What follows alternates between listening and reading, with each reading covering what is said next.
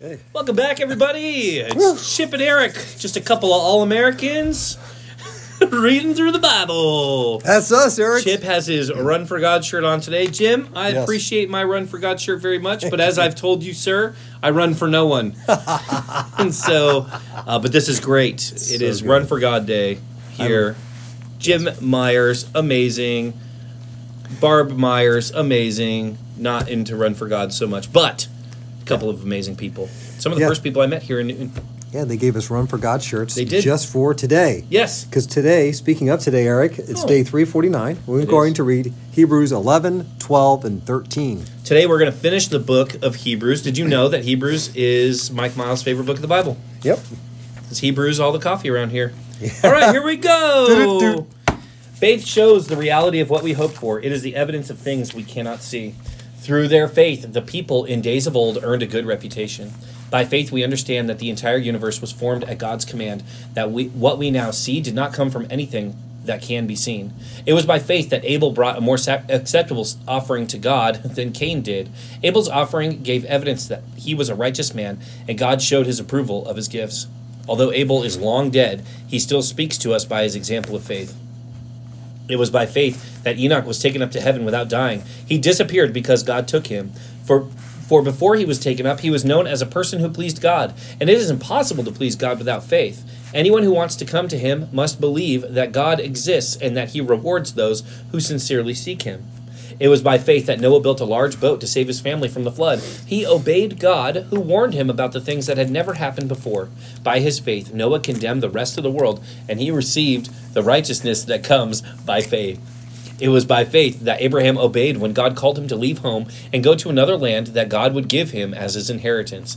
He went without knowing where he was going, and even when he reached the land God promised him, he lived there by faith. For for he was like a foreigner living in tents. And so did Isaac and Jacob, who inherited the same promise. Abraham was confidently looking forward to a city with eternal foundations, a city designed and built by God. It was by faith that even Sarah was able to have a child, though she was barren and was too old. She believed that God would keep his promise, and so a whole nation came from this one man who was as good as dead. A nation with so many people that, like the stars in the sky and the sand on the seashore, there's no way to count them. All these people died still believing that God had believing what God had promised them. They did not receive what was promised, but they saw it all from a distance and welcomed it. They agreed that there were foreigners and nomads here on earth. Obviously, people who say such things are looking forward to a country they can call their own. If they had longed for the country they came from, they could have gone back, but they were there, but they were looking for a better place, a heavenly homeland, and that is why God is not ashamed to be called their God, for he has prepared a city for them. It was by faith that Abraham offered Isaac as a sacrifice when God was testing him. Abraham, who received God's promises, was ready to sacrifice his only son, Isaac, even though God had told him, Isaac is the son through whom your descendants will be counted. Abraham reasoned that if Isaac died, God was able to bring him back to life again. And in a sense, Abraham did receive his son back from the dead. It was by faith that Isaac promised blessings for future for the future to his sons Jacob and Esau. It was by faith that Jacob when he was old and dying blessed each of Joseph's sons and bowed in worship as he leaned on his staff. It was by faith that Joseph when he was about to die said confidently to the people of Israel that the people of Israel would leave Egypt. He even commanded them to take the bones take his bones with them when they left. It was by faith that Moses' parents hid him for three months when he was born. They saw that God had given them an unusual child, and they were not afraid to disobey the king's command. It was by faith that Moses, when he grew up, refused to be called the son of Pharaoh's daughter. He chose to share the oppression of God's people instead of enjoying the fleeting pleasures of sin. He thought it was better to suffer for the sake of Christ than to own the treasures of Egypt, for he was looking ahead to his great reward. It was by faith that Moses left the land of Egypt, not fearing the king's anger. He kept right on going because he kept his eyes on the one who is invisible. It was by faith that Moses commanded the people of Israel to keep the Passover and to sprinkle blood on the doorposts so that the angel of death would not kill their firstborn sons. It was by faith that the people of Israel went right through the Red Sea as though they were on dry ground. But when the Egyptians tried to follow, they were all drowned. It was by faith that the people of Israel marched around Jericho for seven days, and the walls came crashing down. It was by faith that Rahab the prostitute was not destroyed with the people in her city who refused to obey God, for she had given a friendly welcome to the spies. How much more do I need to say? It would take too long to recount the stories of the faith of Gideon, Barak, Samson, Jephthah, David, Samuel, and all the prophets. By faith, these people overthrew kingdoms. They ruled with justice and received what God had promised them. They shut the mouths of lions, quenched the flames of fire, and escaped death by the edge of the sword. Their weakness was turned to strength, and they became strong in battle and put whole armies to flight. Women received their loved ones back again from the dead, but others were tortured, refusing to turn from God in order to be set free. They placed their hope in a better life after the resurrection. Some were jeered at, and their backs were cut open with whips. Others were chained in prisons. Some died by stoning. Some were sawed in half, and others were killed with the sword. Some went about wearing skins of sheep and goats, destitute and oppressed and mistreated. They were too good for this world, wandering over deserts and mountains, hiding in caves and holes in the ground. All these people earned a good reputation because of their faith, yet none of them received all that God had promised. For God had something better in mind for us, so that they would not reach perfection without us. Therefore, since we are surrounded by such a huge crowd of witnesses to the life of faith, let us strip off every weight that slows us down, especially the sin that so easily trips us up, and let us run with endurance the race God has set before us. We do this by keeping our eyes on Jesus, the champion who initiates and perfects our faith. Because of the joy awaiting him, he endured the cross, disregarding its shame. Now he is seated in the place of honor beside God's throne. Think of all the hostility he endured from sinful people. Then you won't become weary and give up. After all, you have not yet given your lives in your struggle against sin. And have you forgotten the encouraging words God spoke to you as his children? He said, My child, don't make light of the Lord's discipline, and don't give up when he corrects you. For the Lord disciplines those he loves, and he punishes each one he accepts as his child. As you endure this divine discipline, remember that God is treating you as his own children. Who ever heard of a child who is never disciplined by its father? If God doesn't discipline you as he does all of his children, it means that you are illegitimate and are not really his children at all. Since we respected our earthly fathers who disciplined us, shouldn't we submit even more to the discipline of the Father of our spirits and live forever? For our earthly fathers disciplined us for a few years, doing the best they knew how. But God's discipline is always good for us, so that we might share in His holiness.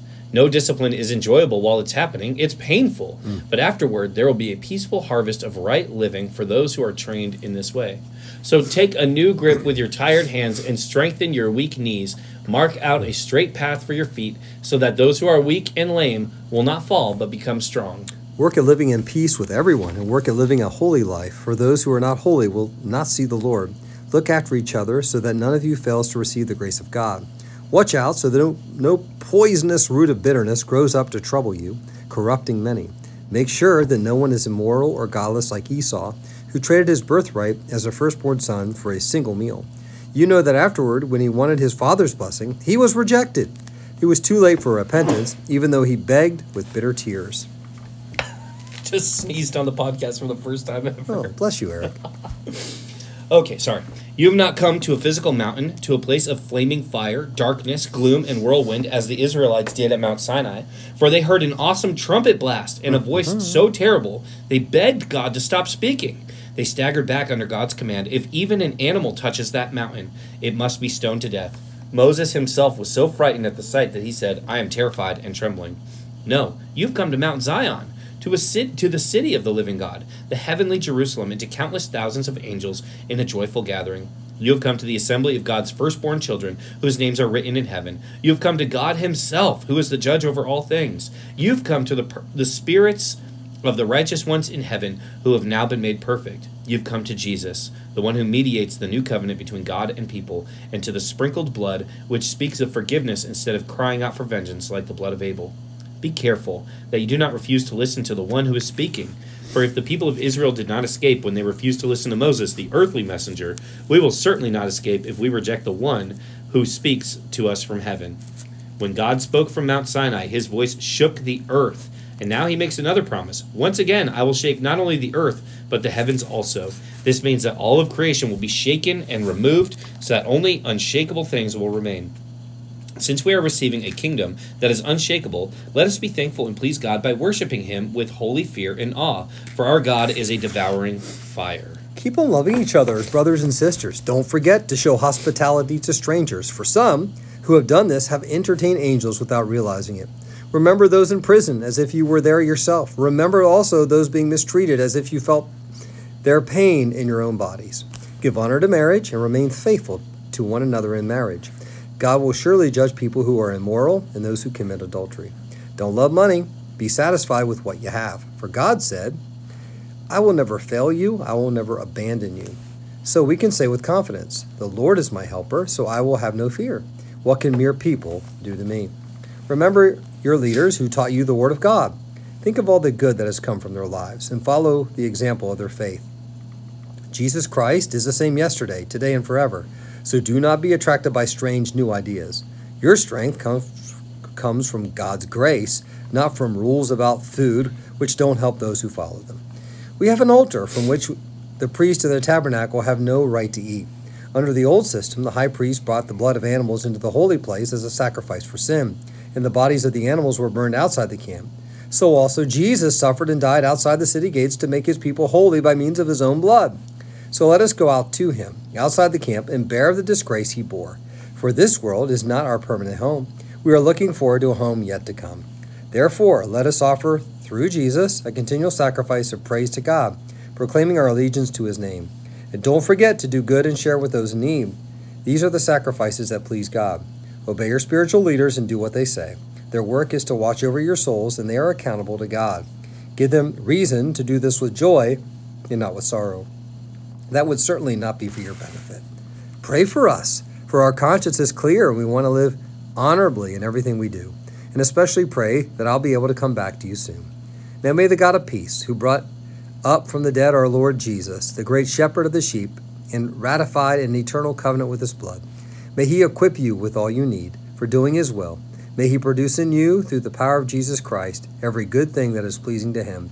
All glory to him forever and ever. Amen. I urge you, dear brothers and sisters, to pay attention to what I've written in this brief exhortation. I want you to know that our brother Timothy has been released from jail. If he comes here soon, I will bring him with me to see you.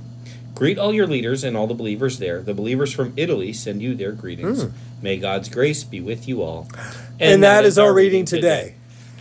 That is our reading today. And that's the book of Hebrews. That is the book of and Hebrews. And we read that book. We did and today especially with two questions, mind Chip. What's this telling us about God?